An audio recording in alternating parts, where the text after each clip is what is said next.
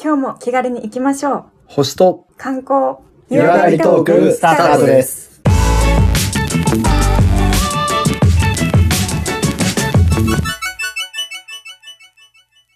はい。それでは、ここからは第95回特別編の第2部ということでご紹介します。引き続きお楽しみください。じゃあ松本はやっぱ水がいいってことですから、そりゃ何の料理でもいけるでしょって思うんですけど、そうですね。やっぱり水がきれいっていうと、そして松本って聞くとお蕎麦をうんイメージされる方多いと思うんですけど、まあ長野ですからはいね。長野、はいはいはい。そばでしょ。そうなんです。でもそのこの旅で知ったんですけど、その普通に食べるざるそばじゃなくて、当時そばっていうのがあるってことを知って、当時そうば。当時っていうのは、湯に直される当時それとも冬に至る方の当時あとなんかあるどっちかな。当時。あ、ひらがなですか書くのは。漢字で書かひない。らがなうーん。真冬に飲むみたいな。当時でも湯の方だとどうなんだろうちなみに当時そばって食べ方が違うってことですかそうですね。あのほうほう。ちょっと画像動画を見てほしいんですけど、はいはいはい。動画ね、うん。はいコマさん伝えてリスナーにえこれでこすれね。、これそば今食ってんですかはこれそばです。あはあ、どどういうことどういう熱こと々な感じですよね。鍋から、手の、まあ手桶というか、ざるみたいなやつにこう取って、お椀に移すような感じで。そうです。結構具沢山の美味しそうなね。あれ、ざるそばというか、つゆに入ってるんですよね。鍋の中で。鍋焼きそばあしゃぶしゃぶそばかな。あこれしかもあれでしたよちょっと今画面見せていただいてはいはいはい。文字があってリスナーにお伝えしたいんですけはあどはあはお蕎麦を湯につける湯に汁湯汁から当時そばと呼ばれているとああそうなんですか。そうです。そうですえ、じゃあこれ、なるもとほどもと、この鍋の中に蕎麦が入ってたわけじゃなくて、蕎麦が入ったザルを投じて、浸して、そういうことでここれちょっとリスナー皆さんね、あの、ちょっと勘違いしてるかもしれないです。あったかい温そばじゃないんですよ。なんか、グツグツのお鍋の中はいはいに、はいはい。なんかラクロスみたいなものの中にそば入れ て、てるねちょっと一回あの、ビュッフェレストランでセルフでどうぞのラーメンみたいに一回ちょっと軽く湯がいてからのそばってことでよかったですね。僕、ラクロスが出てきたな、それ。いや、食ほべら、 物貴族とだからラクロス。まあ、確かにララクロスみたいな道具使ってたよね。でしうょんやったこともないけど。こあの竹なんですけど竹かごなんですけど。はいはいはいはい。そう 食べ方がまず面白いですね。ですねこ。れつけすぎたらダメで本当にすぐ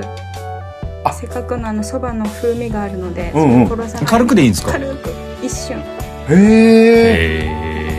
で、これでしっかりつゆと絡んで、このはい具がたくさん入ってる鍋の味もしっかり入ってくるわけですね。そばに。そうですそうじゃあもうしゃぶしゃぶですね、こでれすしゃねぶ。しゃぶですねあ、そばしゃぶですね。いや、これは新しい食べ方ですわ。ねえコマさんジョージとかポールとかああ、もう間違いないですね。ねえおもうアンビリバボーだよねそうそうそうそうそうう。ん間違い。これ歌になるかもしれない、ね。これはやばい食うんああ、すであれでしょつぶりたい人としては、えなんかすごいえ別々に出てきたけどっていう時に 「あちょちょちょちょちょどういうつぶりできたうの?んうん。」投じてもらいたいですそうじて、その後こう、ビシッと言ってやりたい。あ、そんなにつけたらダメだよって言って。ああじゃあダメだそうそうぞそうそうそう。甘い甘いっつって。職人泣かす気かと、うん、4回ぐらい振れば OK みたいなね。よそう、そのぐらいでしょで 今動画見てるとなんか本当は一瞬だよね。一さん4回ぐらい振って、すぐ出すような感じで。そうで後乗せの具は置いて、これも美味しそうだよね、上に乗せた感じの具がね。いやさきさんこれは食べ方もおすすめですし味もやっぱもちろんいいんでしょ最高ですねやっぱり長野っていうと山菜も有名なのでそうだよね山菜ね。もうきのこわらびもたっぷりあ具だあ、くさんはいはいはいはいでやっぱりつぶりたい場合はああのあぜひ最後にあの、うん締めの雑炊をいやいやいやいやいや、行きます行きます。そ そう、つぶり、つぶり、行くよね。絶対行く。もう。そうねもうそば来た途端頼むよ、俺ご飯を。もう相方がさ、ちょっと私、もう一回、ともう一杯頼もうかって、おい、ちょっと待って待ってよ、最後、おい、雑炊行かないかと。そうだね、言う。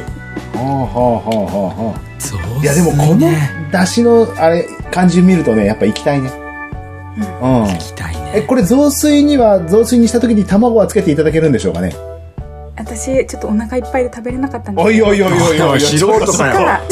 ちょっとちょっと。確か確ねかえ次回ねうん次回ね、はいそうついそばが美味しすぎて行っちゃったってことですよねそうこの前にちょっとなんか食べちゃったねいやいやいや、美味しいもの多いから。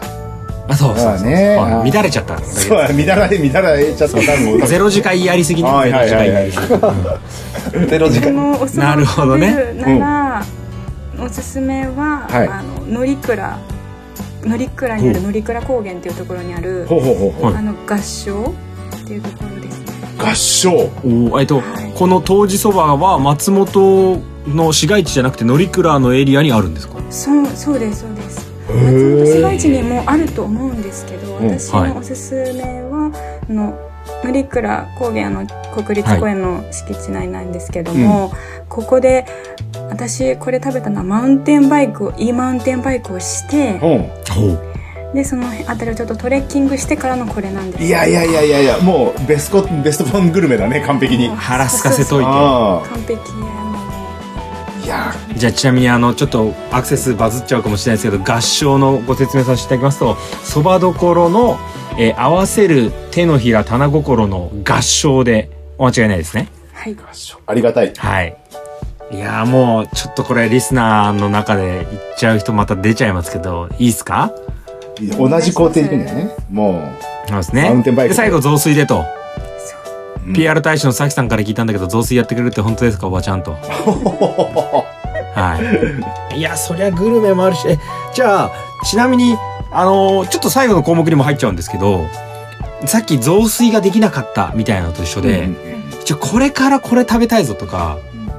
あと、なんだ、これを、むしろ、まあ、ここをまだ行けてないけど行きたいと思ってるんだとか、うんうん。なんですかね、あのーまだあの全部をね、多分まだまだ多分さきさんが今語った魅力なんて北トラバアルプストラバースルートの多分もう全然まだ先があるでしょ全然まだまだまだ私なんかなので、はいまあ、次に行きたいとか次これやりたいっていうのがあったらぜひ最後にリスナーにですね届けていただいて、まあ、さっきそのリスナーにもねその魅力を伝えてあげていただければと思うんですああ、いいね。私はうんけど、この間大橋さんが見てたライチョウが見たいですライチョウ。うん、ライチョウってライライチチョョウウってどういうね。ことですかちょっと説明しよう聞いたことあるよライチョウ。大橋さんから 説明しよううん大橋さんどうぞライチョウは標高が高いところ、うんあの今日寒いところにいる鳥なんですけど、日本ではもう北アルプスうんと、おーはにあと南あー中央アルプスの一部にしか今はいないんですけど非常に生息と、はいは生息数としてはいはいは減っちゃっていて、で、えー、と神の鳥って言われてて、うんそうんの昔から山の奥にいるのでこう日本人にとってはこう聖なる鳥としてこう尊敬とか崇められていた鳥なんですけどそれがこの北アルプスにはあー貴重いはいなはいライチョウというのが残っていて。でまあ、それを、まあ、僕らはあー、まあ、その観光資源として、まあ、ききちんと守りながら見ていただくそういうこう機会っていうのを作っていきたいなというふうに思っていて、はい、ライチョウ見たことある方いまラすイか、チョウはい、いや、見たことないんですけども、ライチョウって、すごい、なんか名前が、どんな感じ書くんだろうっていう、なんか、来るって感じで鳥なの か、雷なのか、あその、うですよねな、なんなのかなっていう感じもするんですけど。素人代表しての質問お願い しますあそうですね、そうですね。本当は知ってますよという体で言わせてもらうと。あ知って ますよつぶりたいからぜひ教えてくださそうそういそうちょっと後でつぶりたいんで。な、何ど雷ういのう感じ声書でくんすですねか雷の鳥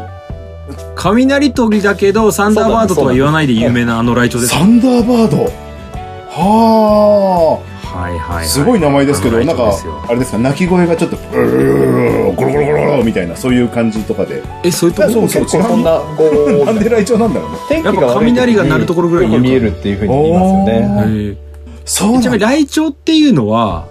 い、いると、いるもんなんですかそれとも飛んでるもんなんですか多分、ライ、多分、あの、ほら、全国ね、鳥類学会の人たちだけじゃないと思うんで、ほうほうほどんな鳥だと。う教えてほしい、教中えてにほはしい。ペンギンを思い浮かべてる人もいるし、うん、ペンギンねね。そうだね。ね、中にはもうね、猛禽竜を思い描いてる人もいライるチョウどの例えばど特んな徴で鳥言なんうですかと、あの羽が結構季節によって晴れ変わるんですよね。だから、今ちょうど、えーこの収録してるのが3月ですけど、まだ雪がある時時期ははいはい真はっい。白なんですよ。うんでそれがだんだんちょっとこう雪が溶けていってうん岩とかが出てくると黒くなってきてではいこはうい毛がまた黒くなってでまたもろようになって、はいはでい。それで天敵に襲われないように自然とそういうこう周りの環境に合わせて、えー保護色になっていく。は保護色になってるんですね。うん。はあ。え、それ、野良でいるんですい、野良野良ですね。はい、もちろん野良。野良か野良でいるんだ野良。はいいますいます。まあでも、ほうえ、さきさんはまだ見たことがない。ないですめったに会えない鳥だと思いますなるほどね。国定国立公園の中で保護されてるようなそんな感じなんだよそうですね。天然記念物とか、はい、今あの国の特別天然記念物って言って、へえ、はい実はちょうど3月もうすぐ、はいはいその、えー絶滅危惧種というか特別天然記念物になって100周年っていうもう本当に100年前からそうなんだ100年前から超貴重100ってこ年と前から日本ではうわよく残ってるずっと守ってるんですよね。すごいっすえねでも野良でいるんですよね。野良でいるのを守っているという感じです。はいああいやそれ行く上では知ってなきゃダメだよね追っかけ回したらそれぶっ飛ばされちゃうわけだよねそのそうなんですそうよですね。なんか飛ぶ鳥見たら、ああ、来鳥だとか言ったら全然違うよって言われちゃうからね。そうなんですよちゃんと調べてから行かないそと。うなんですよ。なんかそういえば昔え、さきさんはなんでその来鳥にお会いしたいなと思うんですかなんだろうその私冬の時期のライチョウが結構好きで真っ白になるじゃないです,、ですけど、あもあう本当に愛くるしいんですよねへえちなみに大きさはどういう鳥ですか何ぐらいあのじゃあツバメとかぐらいスズメ以上、えー、ハト、スズメ、ハト、カラスってね、小さいサイズから言うとどのあたりですうかん大丈夫です。カざラっくりでいいですよ。スあとは勝手にカ調べラてスぐらいカラカラスほどではないしてる丸丸いんですよね、はい、だからこうあポコあッとこう丸い感じハトぐらい音をもうちょい太らせた感じっていう感じ、うんうんなるほどあおのーたまに上野公園でひたすら餌だけブイブイ食ってるあのハトだと思いますそうそうそうもうちょっとポコッとしてるそれが可愛いんですよはいはいはいはねいさきさかんわいいやっぱ可愛らしさの野良のこう鳥顔見たいっていうのが思いあるわけですねそうですねあとなんか神の鳥って言われてるその尊い感じがちょっと実際にこの目で見たいなとは思いますねなるほどね神の鳥だもんうね、んなんか見たらラッキーな感じしますもんねそんだけしますよね記念ますね天然記念物でかつ珍しい数が少ないってなるとねそうそうそうちなみにこの北アルプストラバースルートだとどこでも見えるんですかあるあのこのライチョウはそうですねどこでもってはないんですけど一番あうのん安定しているのは乗鞍岳っていうところですねうんはい乗鞍岳このとあ北アルプストラバースルートっていうところ上にあるそうですねうん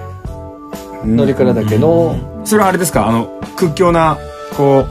散歩さんみたいな人じゃないといけない山あです散歩さんみたいな人が行くところもありますけど乗鞍は、あのバスでも上がることができて実はうんおー山の日上まで本で一番高いバスターミナルですか 2700m おーかっこいいのところにバスターミナルがあ行ってみたい実はそこまでね本当に誰でもバスでも行けるんですようんバスで、うんえちなみに標高どのぐらいまで上がれるんですか 2700m ぐらいですか、そんなに上がれんですかもうねいきなり行くともうぜいぜいじゃないいきでなすかり行くと本当に高座病になっちゃうんです慣れないとへえでもそこにまでバスで行ったとしたらもうその辺りはもう紙の鳥ゾーンってこと神の鳥ゾーンなんですけど、あのただは行ったらもうすぐにそこにブンっているわけではないのでちゃんとまあうんうん時は期いはいはいもあるし、まあ本当に雷が鳴く時に見れるっていうくらいなので、まあ、天気がちょっと悪かったりとかだあんまこう晴れてる時っていうよりもやっぱり天気が悪い時に見れる確率の方が高いかなと。ただやっぱり闇雲に見てほしくないなっていうのもあるんで一方でだからあちゃんとこうあそうだよね距離を保ってほしいなとかあとはその来鳥さんがそのの生活を脅かさないような見せ方見見方っていうのをあー知ってほしいなっていうふうには思ってますね。こういう双眼鏡かなんかでこうね覗いて見えるようなそういう環境だといいですよねそうですねやっぱりと遠巻きにねちゃんと距離を取ってとか来鳥もにストレスを感じないようなそういうことがやっぱり国立公園を楽しむってことの大事なところかなっていうふうには思っているのであー確かに間違いないですよねそのせっかく国立公園に入るんだからそこのルールを守りながらっていうのは結構重要な感じしましたよそうでね。すね。はじゃあ一つとしてはやっぱりライチョウに出会いたいっていうことですね。そうですうんうんね。うんうん他はなんかこれやりたいとかここ行きたいとかやり残したことがあるとかぜひさきさんからメッセージを。やり残したことは、うんと、今年春になったら行こうって決めてるのが五色ヶ原。五色ヶ原、うん。ははい。じゃあまた漢字のご案内からいいですすいかません。はい うんごしあのね検索したい人がいるから。うんうんそうはでいすね。五はあの数字の五五漢字。で、はい四季は色。色。で、がは数ヶ月のか。あ、けですね、け。うん系はいですね。はいはで、原は原っぱの原。い。五色ヶあ原。 5色しかないんですかね。いや、多分絶対違うあんじゃな違いうそれは。うんなんだそれは安易じゃなあい。あ、そうだね。んそうだ。そうだそうだ。一本松って言ったら一本しかねえんだな、みたいな。ああ。なんえちなみにどんなとこですか森原っぱ。森山、森山ですね。うんどう、どういう意味で行きたいと思うんですかうんと高山川から松本に向かう途中にあのうんうん黄色い建物がすごく目目立つんですけど、うん。うん。実は行ったことがなくていつも気にはなってて行ったことないで、うんうんうなんんかよく聞くとあのガイドさん付きじゃないといけない山らしくてへえ。ほうほうほうえ、山登りですかそれ。う山登りですねー。なんんかってことはなんかすごいいろんな楽しみ方を教えてもらえるんじゃないかなとかあとそれだけ守られてる山なのかなとかって思っててだからすごい興え味じゃあ、フラッと来て、チョリースって言って、行こうとしたら、おーいって言われるわけですね。ダメと思いますなんかへえ。レジェンドがいるらしくっていい。ガイドのすごい高齢の方がやってらっしゃるんですよねうんうん。はうんうんうん私はぜひその方にいろいろあの聞きたい、うん、ガイドしてもらいたいなって思ってますじゃあ楽しみ方としては予約を取ってこの日に何名で行きたいんだけどみたいな感じで、案内してもらう人を先にこうアポ取りしてから行くって感じですかそうですねうん五色ヶ原ねはあはあはあはあそこはじゃあ自然を楽しむトレッキングってイメージですねそうですねなるほどね五色ヶ原行って乗鞍でライチョウ見て、はいあとはもうここもあそこもってたくさんあると思いますけど言い残すことはないですからぜひあと大橋さんからもしもここも行っとけよお前っていうのがあったらさきさんに向けてでもいいですしい。そうですね。あの、やっぱり五色ヶ原は、あの、大事な場所だなっていうのはあって、ちょっと補足をすると、はいはいあのう、んガイドの方と一緒じゃないと必ず入れないですよね。で本当にフラッと行けないっていうのもありますしでいろんなコースバリエーションもあるんですけどやっぱり一番大事なのはそのガイドの方と一緒に行くっていうことでその自然をどうやって守ってそのその地域が存在しているのかっていうことをきちんとガイドの方と一緒になってこう学ぶことができるそれがこう五色ヶ原の楽しみ方なのであの他の登山のところうんうんうんは自然自分のペースで行けたりすることもあるんですけど、まあ、きちんとガイドの方と一緒に行くことによってより深いこう楽しみ方ができるっていうのがやっぱりこの地域の特徴かなっていうふうに思ってますし。あのまあ、五色だけじゃなくてそうやってガイドの方と一緒に楽しむっていうのが、まあ、どんどんどんどんもっと他の地域でも増えてくるかなっていうふうには思ってますね。それはまあもちろんガイドと一緒に行くから迷わないし魅力も伝えてもらえるしっていうところはもう絶対ねエリアを巡るなら絶対ガイドさんですよねそうですね。重要ですよね。あと、やっぱりこの地域の楽しみ方は、やっぱりその最初にこう伝えたように、やっぱりこう、その場所場所っていうのを点で楽しめっていうことよりも、こう、連続して楽しんでいくっていうことの楽しみ方っていうのもあるかなと思ってて、なのでうん、さっきのお蕎麦の話とか、お水の話とかっていうのは、必ずこう、もう山があってこその街があるみたいな、なんていうんですかね、こう、街と山みたいなのがすごいつながってるなってことを感じられるかなと思っていてさきさんそういうところってなんか高山っていうのお町と山ってなんかつながってるなって感じるところとかってありますかですねやっぱり小さい頃からあの水は山から汲んできてたので常に山山から組んでくるんですかそこそれはびっくりしたはを汲んできますねだからなんか常に山とその山の恵みである水と常に一緒でだからこそこの綺麗なあの山川をまず守っていかないといけないなっていうのはなんかちっちゃい頃からなんか当たり前みたいな感覚ですね。いやそんな山に水汲んでこいなんて外国人が聞いたら気絶しますよいや綺麗な水もうその辺の水飲めんのかお前とうん本本当そうですよね当にねえ水と平和はただだと思ってるっていう有名なセリフがコマさんいあますりますよね本当にはじゃあまあ日本人のこの温厚な性格を作ってるのかもしれないけどねただで手に入るから、いそうですあねーでもやっぱ雪解け水とかって美味しく感じますよね多分雪の影響なんでしょうねその地下水がしっかり豊富にあるっていうのはね、そうでしょうね、うんいやそこに確かに上に大都会あったらちょっとそこから湧いてますって言われてもちょっとねイメージ的にもわかねるわかるそれそうだと思いますあーねえそれはだからやっぱ水があるとか自然があるとかだろうし、まああのこう変にこう意識して守らなきゃ守らなきゃまで固くなる人はないけどやっぱこうコマさん僕らの番組のテーマ言ってあげてくださいよこう知るとどうなるとか知ると言ってやってくださいよ好きになれば守りたくなるんですよね、はい感動しあたりがとうございますいや本当でも感動した今回高山、ね、トラバースルートの観光のこと知れたのでかなりこれをきっかけに深く知ることができれば多分好きになってくると思いますうんいやーやっぱコマさん言うことが違うわいやいや、なりますよ。もう日本全体が好きですから、私は。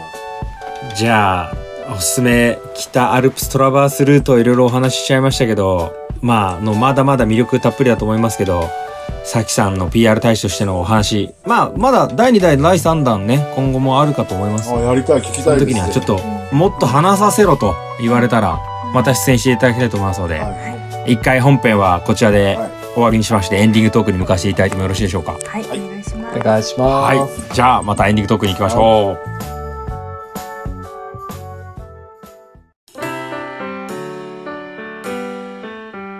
はい、それでは、北アルプストラバースルート、ちょっともう右に左にめちゃめちゃ幅広く聞いちゃいましたけど、さきさん、じゃあ、ざっくりと、北アルプストラバースルートっていいとこだぞって、ぜひぜひ PR 対象して言ってやってください。全国1億2000万人のリスナーの皆さんに。い。聞きたい、聞きたい。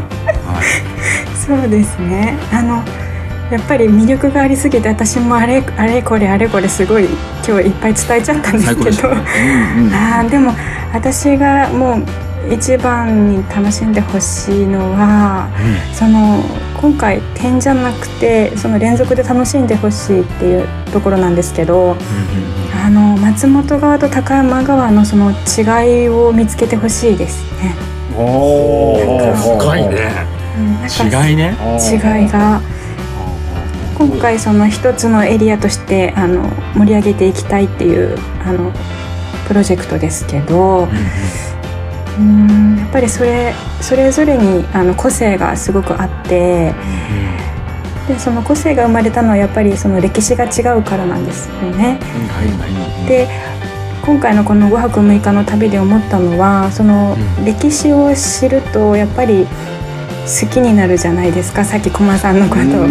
本当まそうで本す当よね同じパーソナリティだよねね。本当素晴らしいで好きになるともっと知りたくなるしはい、は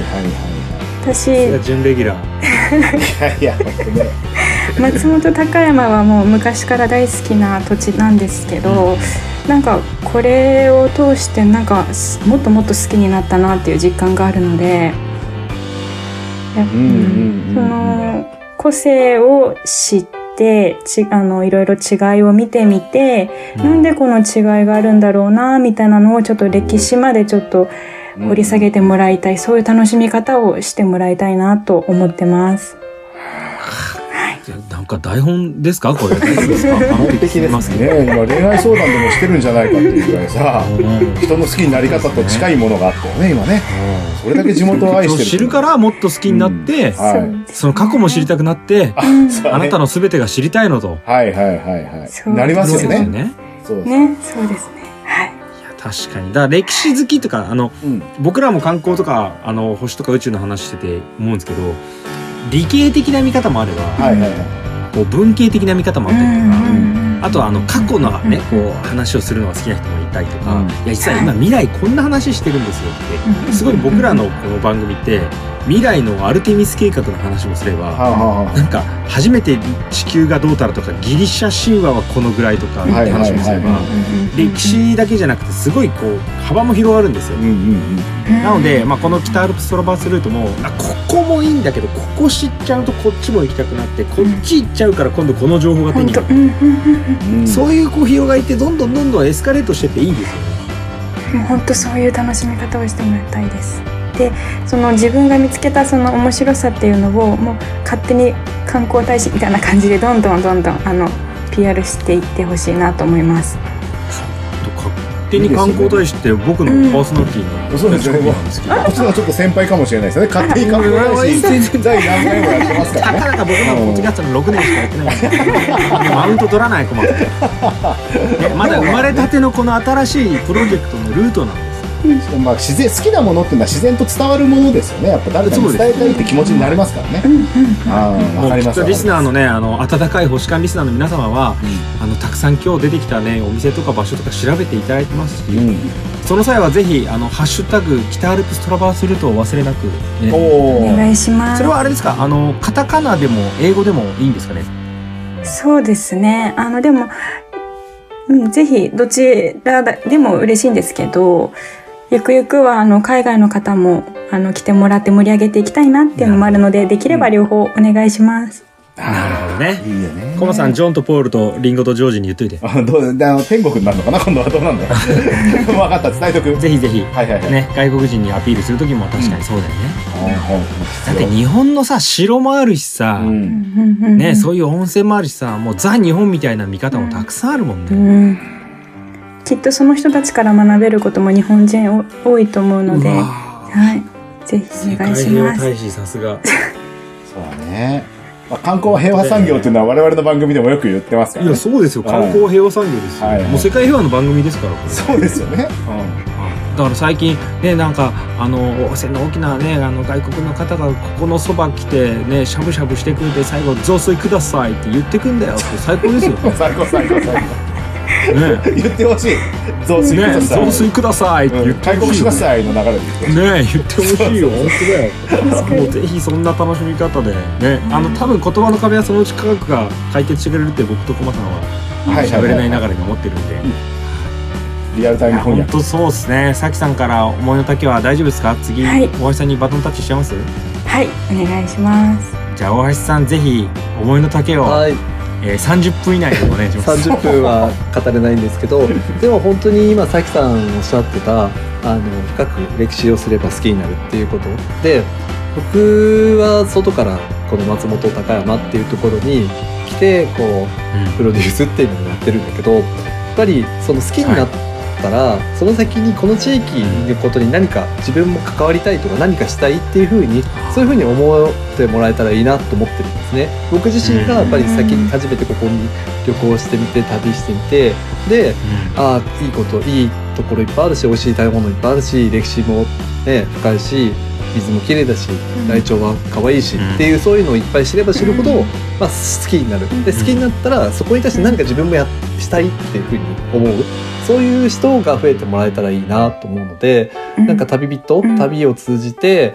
あの地域を好きになってじゃあ自分はそこで何かできそそこでできることがあるのかなとかじゃあライチョウのことをちょっと考えて、ライチョウの保護について何か自分でアクションするとかでもいいしうん本当うにん山の中に入ってちょっとゴミが落ちてたら拾うとかそういうな些細なことでも全然いいと思うんだけどなんかこう自分がその地域に対して何かできることっていうことを旅人がこう感じてもらえるようなそういった場所になってもらえたらいいなってそれを北アルプストラバースルートっていうのはみんながそういうふうに思えるような場所にこうなんかあーなっていくことがそれが世界の観光地になるってことなんじゃないかなっていうふうには思うのでただこういっぱい人が来てもらうっていうことだけじゃなくてなんかこう旅人と地域の人がそうやって関わり合いを持っていきながらその地域をこう一緒になってこう何か作っていくとかあーっていうなんかそんな世界が生まれたらいいなって思ってます。うんいや最高の世界平和ですね。本当ですよね、いやー本当にあの県をねまたいでるっていうので考えればなんかどうしてもねこう県の観光って考えがちですけどうんねね、そのでもこう海外でもさもちろんだしこうルルブだか地球の歩き方だか知んないですけど、ん西海岸とかさグランドサークルとかあるわけじゃないですか、うんね、どあのわかんどういうシルクロードほどあるのかわかんないですけど、だからそういうふうにこうあそこ行ったらあのルートとかああいう楽しみ方したいよねっていうそういうこう一つのか観光のテーマになったらいいですよね。うんうんコマさんいろいろお話を聞いた上でですけど総括いけそうですかもっと聞きたいことあったらこの2人なかなかお話できないチャンスですから聞いてた方がいいですでも聞きたいことはたくさんありますけどやっぱり私がじあ2つまでえーまあまた今度おかわりトークでその話はまあしようかなと思いますけども、今回この話をトータルで聞いてみてもやはりこう、